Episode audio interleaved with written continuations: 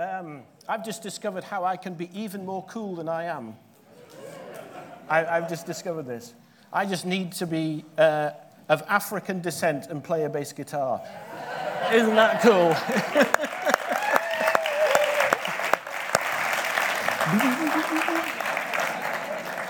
How can you dance and play a musical instrument really well? I think it's because you're quite good at it.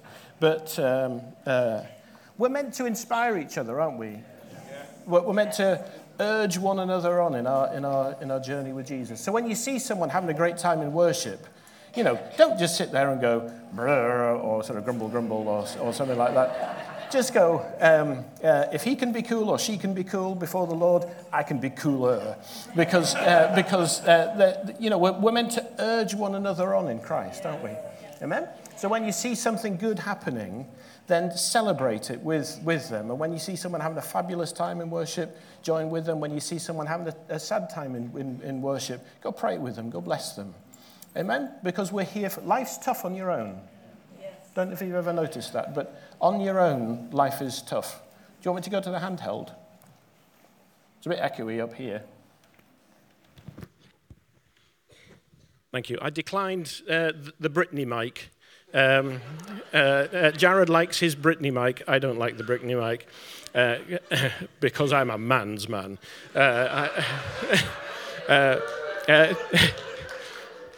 Jared's a man's man, but I'm a man with a capital M. I'm going to have to be really careful here, Jared. Can we just edit the podcast? There's no way out of that one, is there? Yeah. So my microphone's bigger than Jared's microphone. Yes, and it's not pink. Yes. Right. Where were we? Offering. Offering. We've got in front of us an amazing building project, and the amazing thing isn't the building project. The amazing thing is when we open it, and we invite everybody in Kingswood and Bransholm to come and celebrate with us, and we will be able to jam in 900 or 1,000 people week after week after week, and we will be able to use that as a campus and as a base for building us up, inviting people in, running all sorts of community stuff that none of this area in Northern Hull has access to, a place that we're going to build. And it will be the standout facility for anything secular, anything concert, or anything in the whole of Northern Hull. And who's going to build it? God is. But actually, we're the ones who are going to pay for the digging of the foundations. Bagsy's not digging foundations. They have JCBs to do that. But we are the ones, through our pockets, the blessing of the Lord will flow to see this work done in Jesus' name. Amen. So we're not raising money to do a project. We're raising money to do something of the kingdom of God for the next 10 or 20 years in the northern part of this city, and to be spread across this whole region in Jesus' name. Amen? Money follows vision. Money doesn't follow need. It doesn't follow a good idea. Money follows vision. And that's in the book of Walt Disney.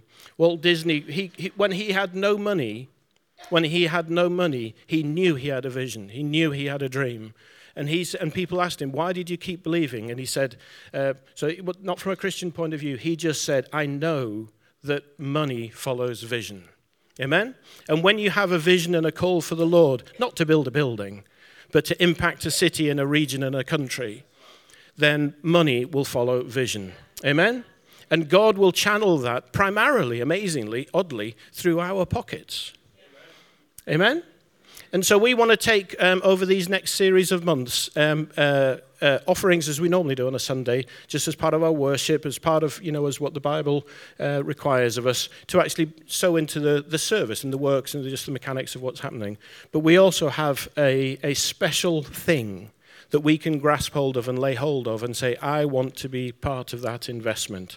Not of a building, but of what's going to be happening and facilitated through that thing over the next 20 years. So this is the first of our heap offerings for our building. You can also do it online and just give us normally through sort of bank account details and things, all that sort of stuff. But we just want to make the opportunity here for us all to be part of the vision that God has dropped into all of our hearts, which is we are here to bless the city of Hull, the the county of East Yorkshire, all of Yorkshire's, and who knows, even maybe as far as London. London probably needs revived, doesn't it? And I don't know if they can understand Rob Pritchard's accent, but we'll send translators. But Lord, we want to be part of your kingdom. We want to, Lord, we want our lives to be part of your vision and your callings, Lord. We just want to be part of that.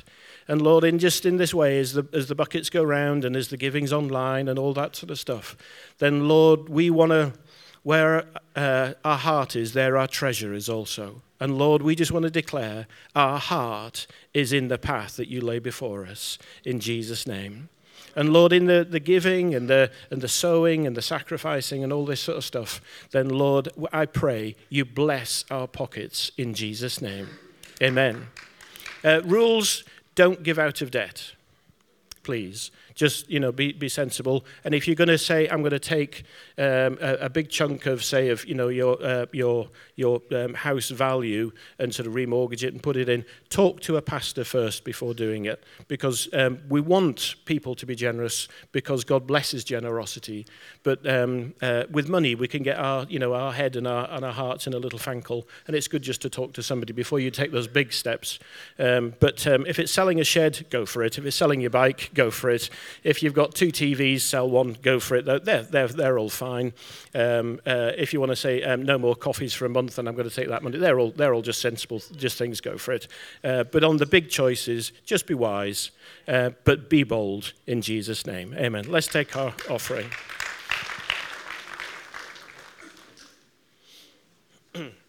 Now, just on wisdom.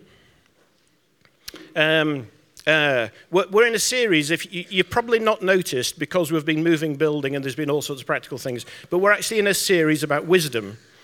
And if you've been going to Goole or Driffield, you'll have noticed that there's been some sermons on wisdom.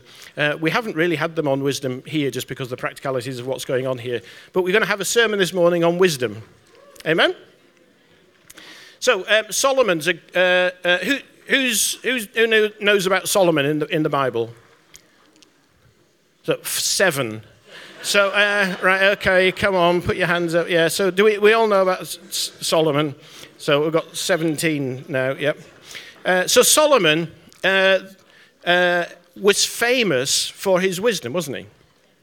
So a good starting point. And so this is actually Sandra's sermon, because she started it with a really good question when we were discussing this a few weeks back. And she said, why did Solomon choose wisdom?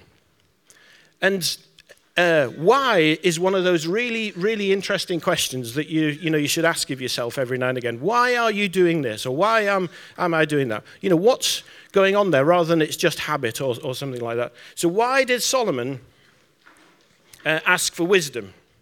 And so that's where we're going to start with, really. So 1 Kings 2, we've got 3 chunks of scripture that we're going to sort of play with here. 1 Kings 2, and this is the time that was near for David to die, and he gave charge to Solomon, his son. I'm going to go...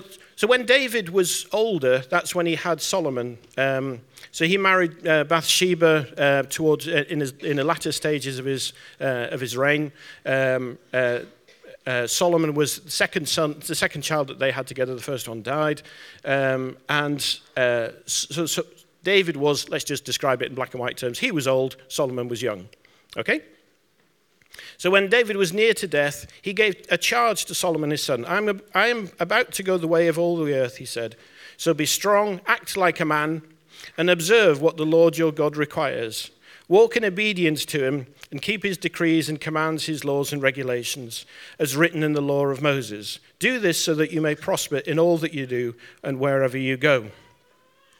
Now, this is actually the classical Jewish blessing that a father would pray over their son, especially like at bar mitzvah time, at the time of them being 13, which is basically, I got it roughly right, roughly in David's term being a good description, and probably a good description for all of us. But actually, here's some binding advice that's going to keep you in good stead for all of your life.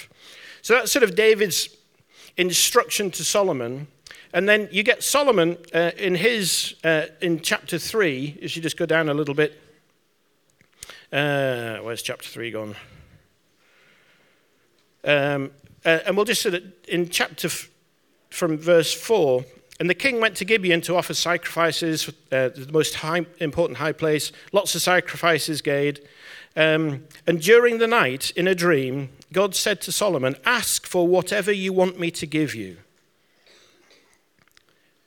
Whatever you want, you can have. And Solomon answered, you have shown great kindness to your servant, my father David, because he was faithful to you and righteous and upright in heart. You have continued this great kindness to him and given him a son to sit on the throne this very day. Now, Lord my God, you have made your servant king in place of my father, but I am only a little child. Now, he's not. When you actually read the commentaries and actually say what age was Solomon when he came to the throne, the range of age range goes from 13 to early 20s. With most Christian commentaries, about 20. Some of the Jewish commentaries go younger than that. So basically, he is a young guy in charge of a massively successful country at this point. And when you actually mark where its borders were on a modern map, it's huge. So it's not, at the moment, modern Israel is this tiny little strip just on the edge of the Mediterranean, hemmed in by these old traditional Arabic countries. But at that time, it was huge. It was the dominant regional force, with possibly the exception of Egypt. So Egypt and Israel were the two dominant forces at this particular time in that region. So he was, as a youngster, coming into looking after Israel at its peak, having had a very, very successful King David. So he was probably feeling very intimidated by this. So I'm only a little child, and don't know how to carry out my great duties. Your servant is here among the chosen, a great people, too numerous to count. So give your servant discerning heart to govern the people, or wisdom to govern the people, and distinguish between right and wrong. And the Lord was pleased that Solomon asked for this in verse 10. Since you've asked for this and not wealth and blah, blah, blah, blah, I'm going to give you wisdom, and I'm going to give you all these other things as well. Okay? So, well done, Solomon. You asked for a sensible thing, a good thing. Now, what did he become famous for? So what was Solomon famous for? Hand at the back there, yes?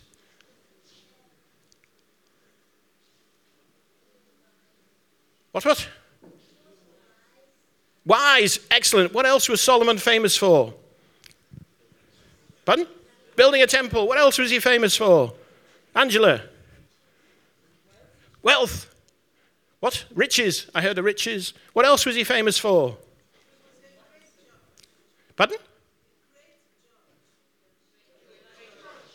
Great judge, yes. Excellent. Thank you. Wisdom.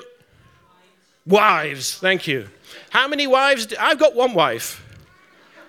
Who else has got one wife or one husband? We'll include everybody, yeah. Okay. Right. I saw some couples who didn't put their hands up.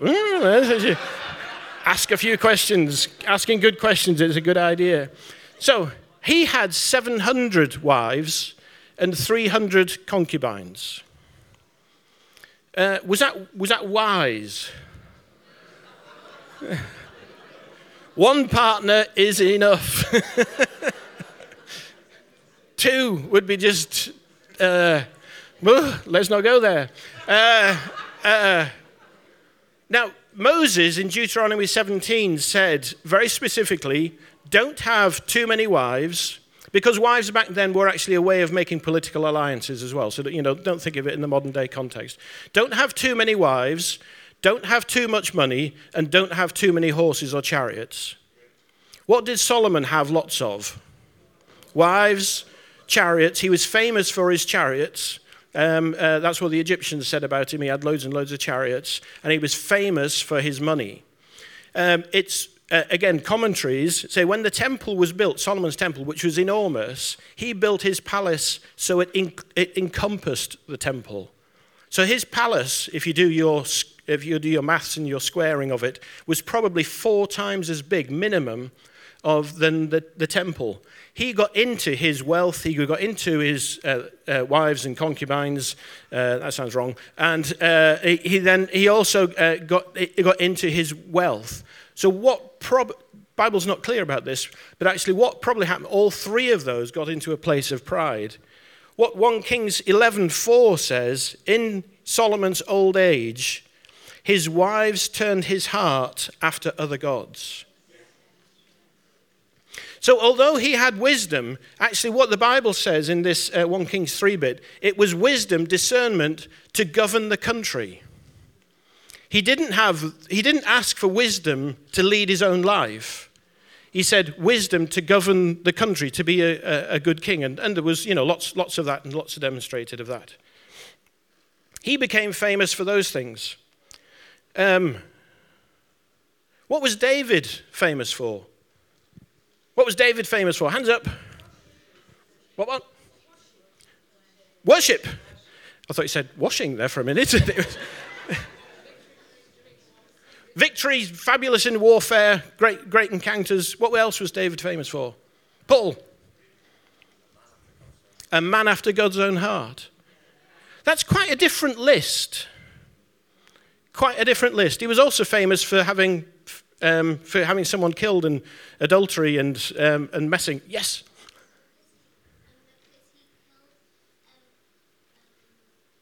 Goliath. I think that's the best one. Well done, you. What was David famous for? Sorry? Fearless. Yes. When you look at David's heart, a man after God's own heart. So Psalm, and you can just go, all over the place. Psalm 25 from verse 4. This is David. Show me your ways, Lord. Teach me your paths. Guide me in your truth and teach me, for you are God, my Savior. And my hope is in you all day long. Remember, Lord, your great mercy and love. And they are from old. Do not remember the sins of my youth and my rebellious ways. According to your love, remember me, for you, Lord, are good. That's not a man that's proud of his chariots and proud of his wealth and proud of the... This is a humble man saying, Lord, I'm a sinner before you. Lord, remember me. Remember me. Psalm 25 verse and 26 and 27 is just where we're going to skip to. Just verse 8 in Psalm 26. Lord, I love the house where you live. I love the place where your glory dwells. What's David famous for? A man after God's own heart. Psalm 27. This is, so Solomon, when he was in a place of pressure, which was, I'm now the king, I've got all this responsibility for. What did his prayer reflect? His prayer reflected the pressure. Lord, give me wisdom to govern all this numerous thing. So what did his prayer reflect? It reflected the need. In Psalm 27, the Bible commentators aren't clear exactly when this was in terms of David's chronology, in terms of the adventures in his life. But what it clearly is a point when he's under pressure. Because it starts, the Lord is my light and my salvation. Whom shall I fear? The Lord is the stronghold. Of my life, of whom shall I be afraid? When the wicked advance against me, so this is his pressure, it's my enemies and foes who will stumble. So he's got enemies and foes and pressure coming against it. But even in that place of pressure on his life, he says this, verse 4, one thing I ask from the Lord, this only do I seek, that I may dwell in the house of the Lord all the days of my life, to gaze on the beauty of the Lord and to seek him in his temple. For in the day of trouble, he will keep me safe in his dwelling. He will hide me in the shelter of his sacred tent and set me high upon a rock. His prayer wasn't for the need. His prayer, Lord, was you that I need. Verse 8, my heart says of you, seek his face. The heart that is after God's own heart. That's what he was famous for. What does the heart of David say? Seek his face. Your face, Lord, I will then seek. Psalm 51. So when David does make a mess of things, adultery with Bathsheba, and Nathan the prophet has come to him and called him out. And he starts, have mercy on me, O Lord, Psalm 51, according to your unfailing foot. For I know my transgression, my sins before me. Surely I'm sinful and all that he says. You desire, this is an interesting verse, yet you desired faithfulness even in the womb. but you taught me wisdom in that secret place. The secret place is where you and I go and we bump into the presence of the Holy Spirit one-to-one. So if you need wisdom for your life, don't do as Solomon did, which says, give me wisdom in this situation.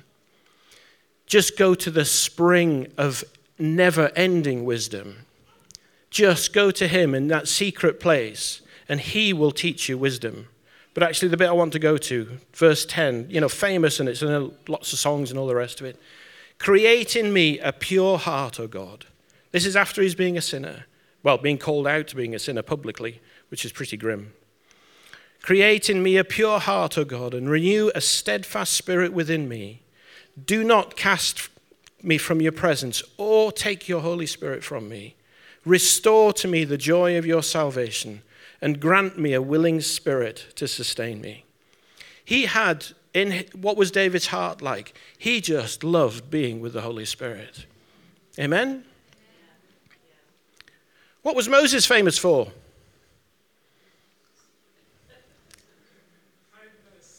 Kindness. He was the most humble man in the Bible, written by Moses' own hand.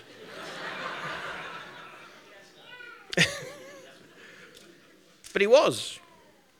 He was. You just needed to look at his life. His life was about humility. He put aside his own wealth. There was a call of being a rescuer and a deliverer of Israel, but he was if you watch the film, then you see it even better. The Disney versions, I think, is better than the latest version. But you get that he was a prince of Egypt. He had a place of great wealth and privilege and all that sort of stuff, yet he surrendered it all to serve his people. So yes, he was a man of great humbleness. So I'm just make the joke that he was the one that wrote it. I'm the humble. Moses was the most humble man in the world. What else was Moses famous for? Pardon? What? Delivering? Pardon? Oh, yes. He got it wrong, didn't he? What happened when the pressure was on him? He was angry. He got really angry and he says, I don't want to lead these people anymore. And then there was something else that really interested happened. So his whole life had been around deliver Israel, get them out of Egypt, and he got them out of Egypt, and he got them so far, and he went up the mountain, got the encounter with God, 10 Commandments, came down, and what had they done? They'd actually taken all their jewelry and turned it into a golden calf, and they were worshipping idolatry. And he came down, and God said, basically, I've had enough of this lot, and my promise to you I'm going to honor, which is you are going to go into the promised land, but I can't cope with walking with this lot anymore, so I'm going to withdraw my presence from you, and an angel will go in my stead and lead you into the promised land. What was Moses' response?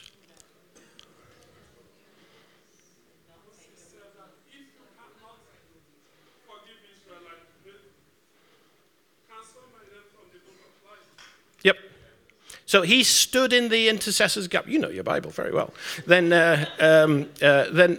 I'm inspired by Africans this morning. Then Lord, I want to be an African in Jesus' name. Then you know what? So what did he say? So Moses said, if you're not going to send them, then just blot me out. And then God relented on that. And then Moses said, unless you go with us, I'm not moving.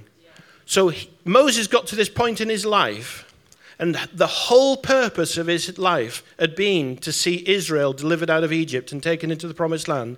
And he said, I am willing to sacrifice my whole purpose for being on this planet, because actually what I see my real purpose on being on this planet is to be in your presence.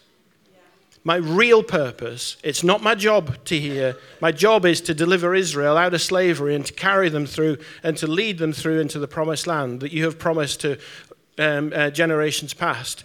But Lord, I will surrender that rather than lose your presence. Why did Solomon choose wisdom?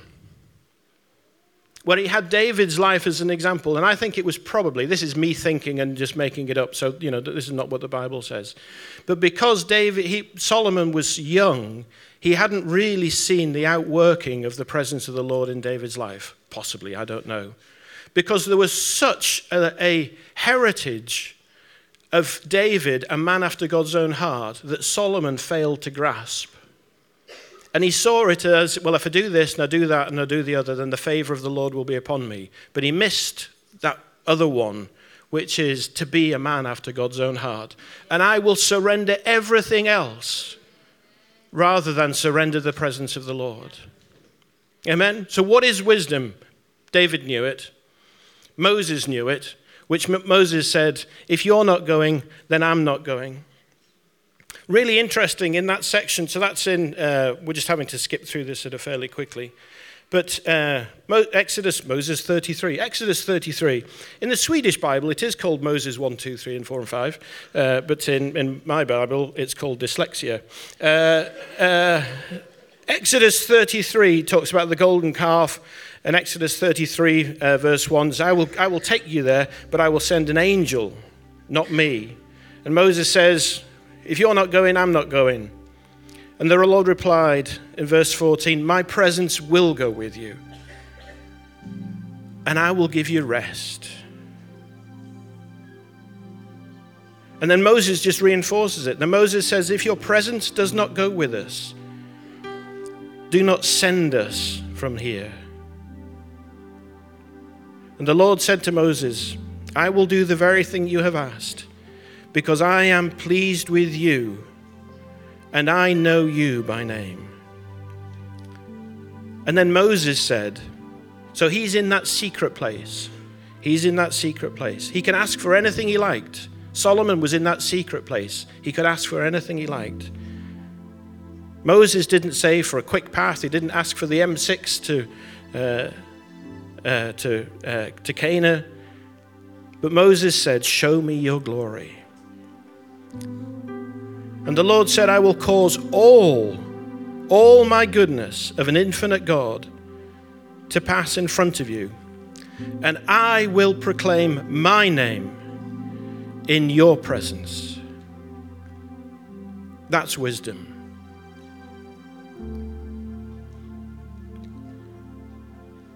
We talked about Solomon not being apprenticed. Well, possibly. How was Joshua apprenticed? At the tent of meeting in verse 7 of that same section. Now Moses used to take a tent and pitch it outside of the camp some distance away, calling it the tent of meeting. And anybody inquiring of the Lord would go to the tent of meeting outside of the camp. And whenever Moses went out to the tent, all the people rose and stood at the entrance to their tent, watching Moses until he entered the tent. And as Moses went into the tent, the pillar of cloud, the presence of the Lord, would come down and stay at the entrance of this tent, while the Lord spoke with Moses face to face. Whenever the people saw the pillar of cloud standing at the entrance to the tent, they all stood and worshipped, each at the entrance to their own tent. Then the Lord would speak to Moses face to face, as one speaks to a friend.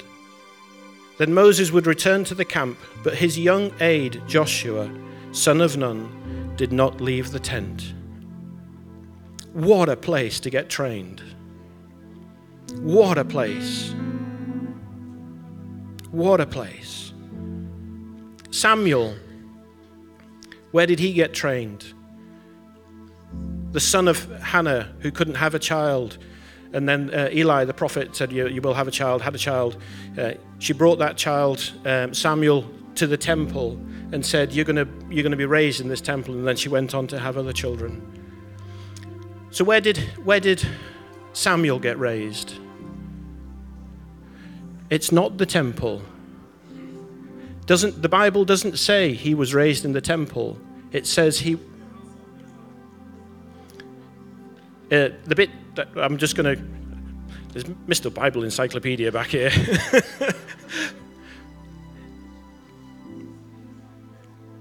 Just get the right bit.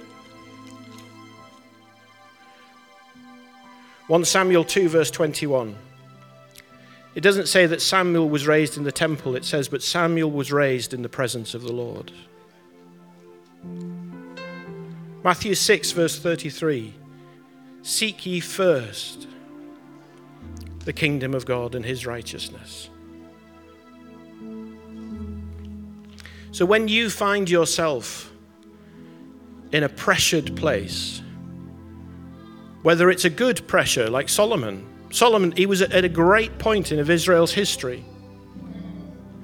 Great point in Israel's history. Everything was going well. But there was a pressure. How do I keep this succeeding? How do I keep this happening? And he asked for wisdom for the thing. When David was under pressure, what did he say? One thing do I seek. That's the difference. That's the difference. And what's the wisdom that I want to proclaim this morning? Seek ye first the kingdom of God. One thing do I ask. One thing do I seek. So I don't know what you're going through. I know what we're going through as a church. I know what I'm going through in my life. I know what Sandra and I are going through in our family.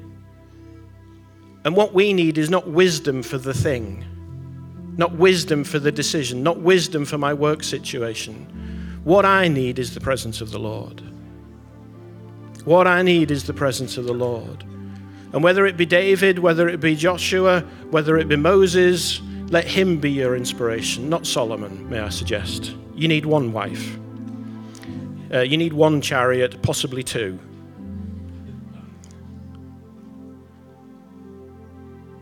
Amen. I'm going to be like Moses that said, unless you move, Lord, I'm not moving. Unless your presence goes with me, I'm not moving. And when Moses found himself face to face with the Lord, he didn't say, give me wisdom for the thing. He said, show me your glory. And then just hear this bit, because this is what I've been praying for the last 3 weeks for this meeting, for this moment. Is that as we're before the Lord, and we say, Lord, I want more of you, in however you say it, then the Lord says, I will come before you and show you my glory.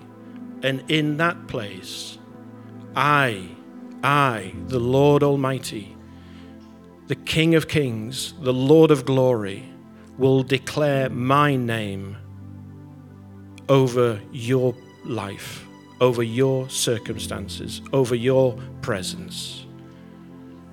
And he knows before you've asked. So if you've got sickness in your life, the Lord Almighty is going to come and stand in front of you and say, I declare my name as healer. If you've got debt in your life, he's going to come and declare his name over your circumstances and say, I am your provider. He's going to declare over you, I'm your reconciler. I am the rebuilder of walls. I am the mender and repairer of the breach. He was going to declare it. He is going to declare it. And we're just going to sing that song that we sung just before I started talking. And we're just going to stand in that secret place. And we're going to just declare, Lord, it's your presence do I seek.